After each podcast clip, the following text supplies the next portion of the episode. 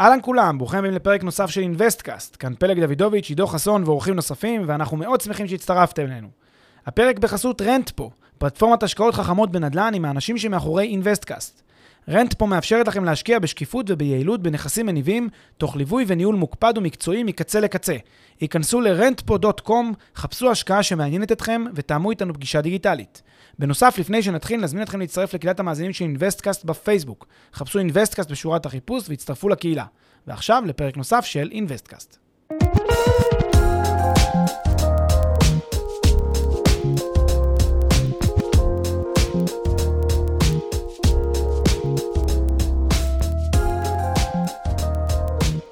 שלום לכל המאזינים והמאזינות, פרק 13, אינוויסטקאסט, בוקר טוב פלג. בוקר טוב, עידו, מה קורה? בסדר גמור, מה העניינים? נפלא. יפה. אה, היום אנחנו רוצים לדבר על אה, תשואה ספקולטיבית לעומת אה, תשואה טריוויאלית שתלויה בעצם השימוש בנכס עצמו, לעומת אה, תשואה ספקולטיבית שתלויה בגורמים חיצוניים, תכף אנחנו ניכנס לזה יותר לעומק. אתה יודע מה, בוא, בוא, נת- בוא ניכנס לזה יותר לעומק. אז פלג, מה, מה זה תשואה ספקולטיבית, מה המאפיינים שלה להבדיל מתשואה טריוויאלית, ולמה כדאי להיות קצת יותר חשדניים כלפיה, או לכל הפחות לקחת אותה בערבון מוגבל. אמ, נעשה ככה, ההבחנה בעצם שאנחנו מדברים עליה היום היא הבחנה בשני סוגים של תשואות, זה לא הבחנה אקדמית, זאת הבחנה שאפשר לומר שהיא פרקטית. אה, הבחנה בין תשואה שהיא תשואה טריוויאלית, טריוויאל, לבין התשואה הספקולטיבית, ספ, ספקולטיב, שהיא בעצם ה... לא הטריוויאלית, היא בעצם ההפך מהטריוויאלית. אז ננסה שנייה לחשוב על זה במונחים קצת אחרים. ננסה לחשוב על זה כאילו במובן של אה, נכס שיודע לייצר משהו. נכס שגלומה בו איזושהי אה, אה, טובת הנאה מסוימת שהנכס הזה יודע לתת לי. למשל, מכונה שמדפיסה דפים, או מכונה ש...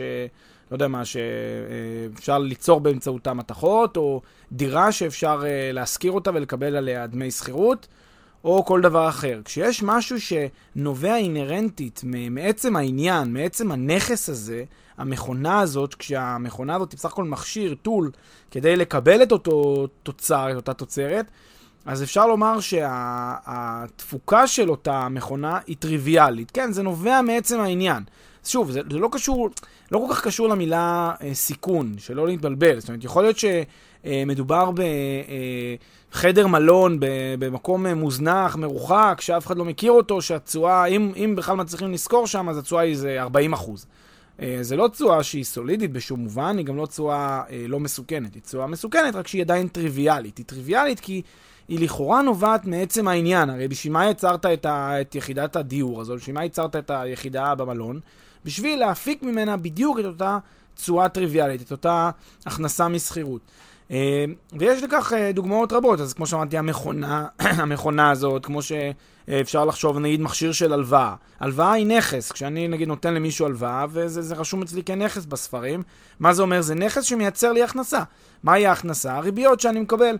הריבית הזאת היא תשואה טריוויאלית.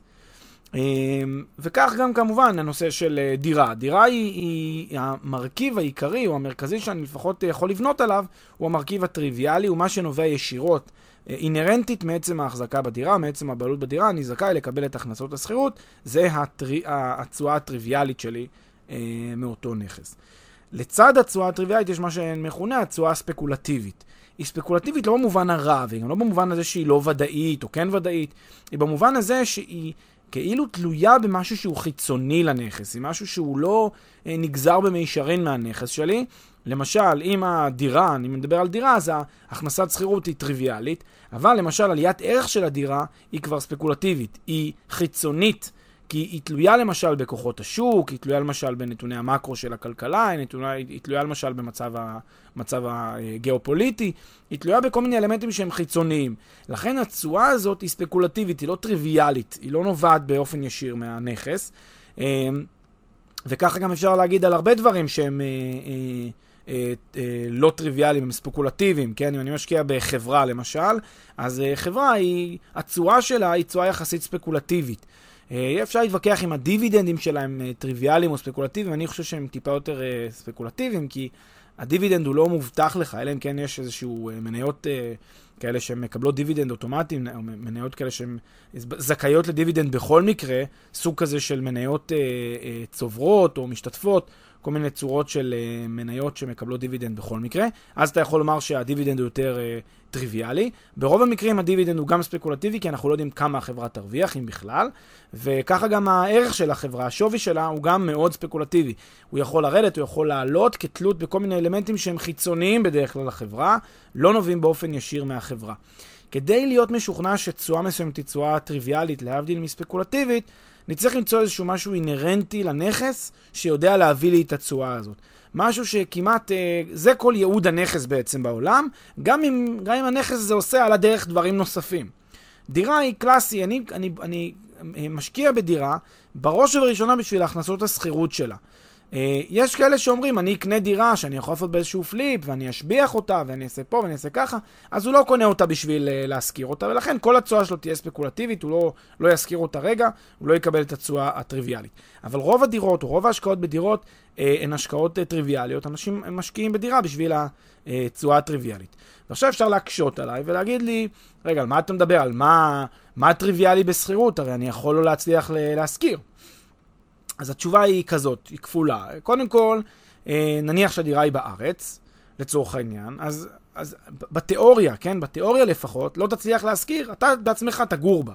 אז אתה משלם לעצמך שירותי דיור. זאת אומרת, חסכת את שירותי הדיור שתצטרך לשלם למישהו אחר, והנה, הפקת על אותה דירת תשואה מסוימת. אז הנה, הוכחת לעצמך שאתה יכול, אם הדירה היא כמובן בארץ, ובמקום שאתה רוצה לגור בו, הוכחת לעצמך שאתה תמיד יכול להפיק את התשואה שאתה ציפית, את ההכנסה שציפית. וההכנסה פה היא בדמות היעדר הוצאה. לא הוצאתי שירותי דיור למישהו אחר, אז קיבלתי הכנסה בעצמי מכך שחסכתי אותה.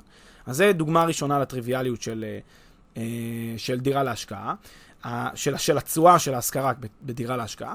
הטריוויאליות הנוספת היא ש... בואו נאמר את האמת, אה, אה, להשכיר דירה זה לא המבחן, לא המבחן הקשה, כלומר להצליח להשכיר אותה בין אם זה בצורה כמו שרצינו בדיוק, או בין אם זה קצת פחות ממה שרצינו, זה לא תהיה בעיה מאוד קשה, במיוחד בשווקים שבהם יש אה, ביקוש יחסית, ושהשוק הוא משוכלל. אה, אני לא מדבר על שווקים אה, שכוחי אל, שבהם באמת אין ביקוש, הרוב הוא אה, יהיה ספקולטיבי כנראה. אבל במרבית השווקים אה, שאפשר לחשוב עליהם, במדינות בסך הכל סבירות, עם כלכלות יציבות, אפשר יהיה להשכיר כל דירה שרוצים, תלוי מה המחיר.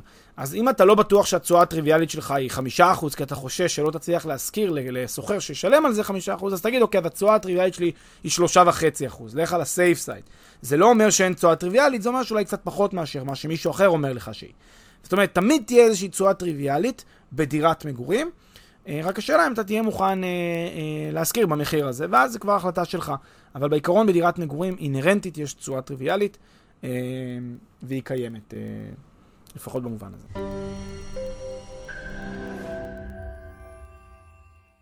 לפני שנמשיך, כמה שניות מזמנכם. הפרק בחסות רנטפו, פלטפורמת השקעות חכמות בנדל"ן עם האנשים שמאחורי אינוויסטקאסט. רנטפו מאפשרת לכם להשקיע בשקיפות וביעילות בנכסים מניבים, תוך ליווי וניהול מוקפד ומקצועי מקצה לקצה. היכנסו ל-rentpo.com, חפשו השקעה שמעניינת אתכם, ותאמו איתנו פגישה דיגיטלית.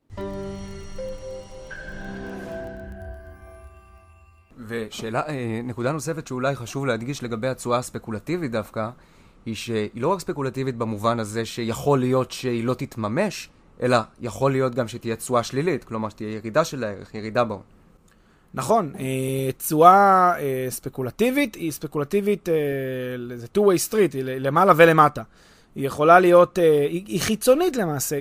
כל, כל הרעיון של, של הנושא הזה לאו דווקא מהמקום הזה של אה, סיכון לעלייה או ירידה, או upside או downside, דווקא מהמקום של זה, זה מחוץ ל, ליכולת שלי, זה מחוץ לשליטה שלי, או זה מחוץ למהות הנכס. כל זמן שזה מחוץ למהות הנכס, זה נשען על דברים חיצוניים, אז זה ספקולטיבי יותר, זה פחות נובע מעצם מה שקניתי. אה, בנכסים שהם ריאליים, בנכס נדל"ן הטריוויאל, הדבר הכי בסיסי בעולם זה שאתה יכול להשכיר אותם, דירה. זה הכי בסיסי בעולם, זה המהות של זה. כל מה שקורה מעבר, כל המשחקים של השוק, דברים שיקרו, לא יקרו, זה חיצוני. על זה כבר אתה, אתה, אתה לכאורה זה מחוץ לסיפור שלך. נכון, זה יכול לעלות, זה יכול לרדת, אז הנקודה היא פה שזה מחוץ ל, ל, לסיפור שלך.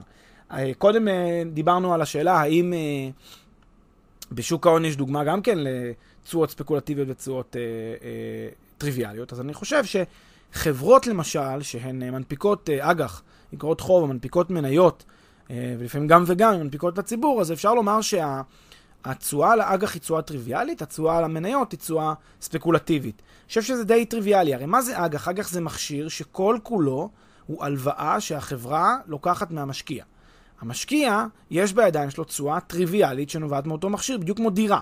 הוא מחזיק בנכס, שזה אג"ח, הנכס נותן לו הכנסה בדמות אה, החזרי הריבית, וזו התשואה הטריוויאלית. שוב, לא להתבלבל, זה לא אומר שהוא, שהוא בטוח יקבל את הכסף. זה לא אומר שהתשואה הספקולטיבית, הוא בטוח לא יקבל את הכסף. זה בסך הכל אומר שזה נובע ממהות העניין. זה נובע בדיוק ממהות ההשקעה שלו. מניות, לעומת זאת, הן כולן, או לפחות ה... לב, לב התשואה במניות היא ספקולטיבית. הרבה מאוד דברים לא תלויים במה שהנכס שה... הזה עושה, אלא הם דברים חיצוניים. אה, בין אם זה תלויים בכוח אדם שעושה את העבודה שלו כמו שצריך, בין אם זה תלוי במצב השוק, במצב הבורסה. הרבה מאוד דברים הם, הם חיצוניים לעצם ההשקעה, לעצם הנכס הזה. אה, אפשר בכל זאת להגיד שיש דוגמאות למניות שהן כן יודעות אה, לייצר איזושהי תשואה טריוויאלית. למשל, אם אתה משקיע בחברות שיש להן הכנסה יציבה יחסית, או הכנסה קבועה יחסית ברורה. למשל, קחו בחשבון, קחו למשל דוגמה לחברות שהן חברות נדל"ן, שיש להן חוזי שכירות ארוכי טווח. עם כל מיני שוכרים. אז אם אני חברה כזאת שמשכירה הרבה נכסים, ויש לי חוזה שכירות ארוכי טווח, אז באמת ההשקעה במניות שלה, יש בה מרכיב מסוים של תשואה טריוויאלית. שוב, כי זה די נובע באופן ישיר מה, מעצם הנכס הזה שנקרא המניה של החברה. אה, כך גם לדוגמה חברות אנרגיה, שיש להם אה, הסכמי PPA, Power Purchase Agreement מול המדינות שהם פעילים בהן, ואז הן מקבלות הכנסה קבועה מחברות החשמל המקומיות, שמשלמות להם על ייצור החשמל לפי תעריף קבוע למשל. גם אז אפשר לומר שהתשואה על ההכנסות מה, אה, מהאנרגיה, ממכירת האנרגיה לרשות, היא תשואה טריוויאלית, אפילו שהחברה היא, אפילו ששווי המניה בדרך כלל הוא נתפס יותר ספקולטיבי. אוקיי, אז אם אני אה, ככה מנסה לסכם את הדברים, אתה אומר שהתשואה הטריוויאלית היא תשואה שנובעת באופן אינהרנטי מהנכס עצמו, שאפשר לצפות לה שתנבע באופן אינהרנטי מהנכס עצמו, להבדיל מתשואה ספקולטיבית שתלויה בגורמים שהם חיצוניים לנ, ל, ל, ל, לנכס עצמו, בין אם זה אה, מעשה ידי אדם, בין אם זה כוחות השוק, בין אם זה דברים מהסוג הזה. בא לידי ביטוי בנכסים אה, פיננסיים, נגיד בהבדל בין אה, אגרות חוב לבין מניות. שאיגרות חוב בעיקרן, uh, התשואה שאנחנו מצפים לקבל בגלל הרכישה של איגרות החוב היא תשואה טריוויאלית בעיקרה, להבדיל מתשואה uh, שנובעת ממניות שהיא ספקולטיבית בעיקרה. Uh, בנכסים ריאליים, שוב, דמי השכירות או התנובה של הדירה באופן שוטף, הפירות, הם uh, uh, uh, בעיקרם, אפשר להסתכל על זה באופן uh, uh, עקרוני כעל תשואה uh, לא ספקולטיבית, ותשואה ספקולטיבית היא עליית הערך או ירידת הערך של הדירה. כן. סוכם? סוכם היטב? סוכם כהלכה. סוכם כהלכה. בצורה טריוויאלית. טוב, יפה. אז uh, תודה שהאזנתם לנו, תודה פלד. תודה. ונתראה בפרק הבא.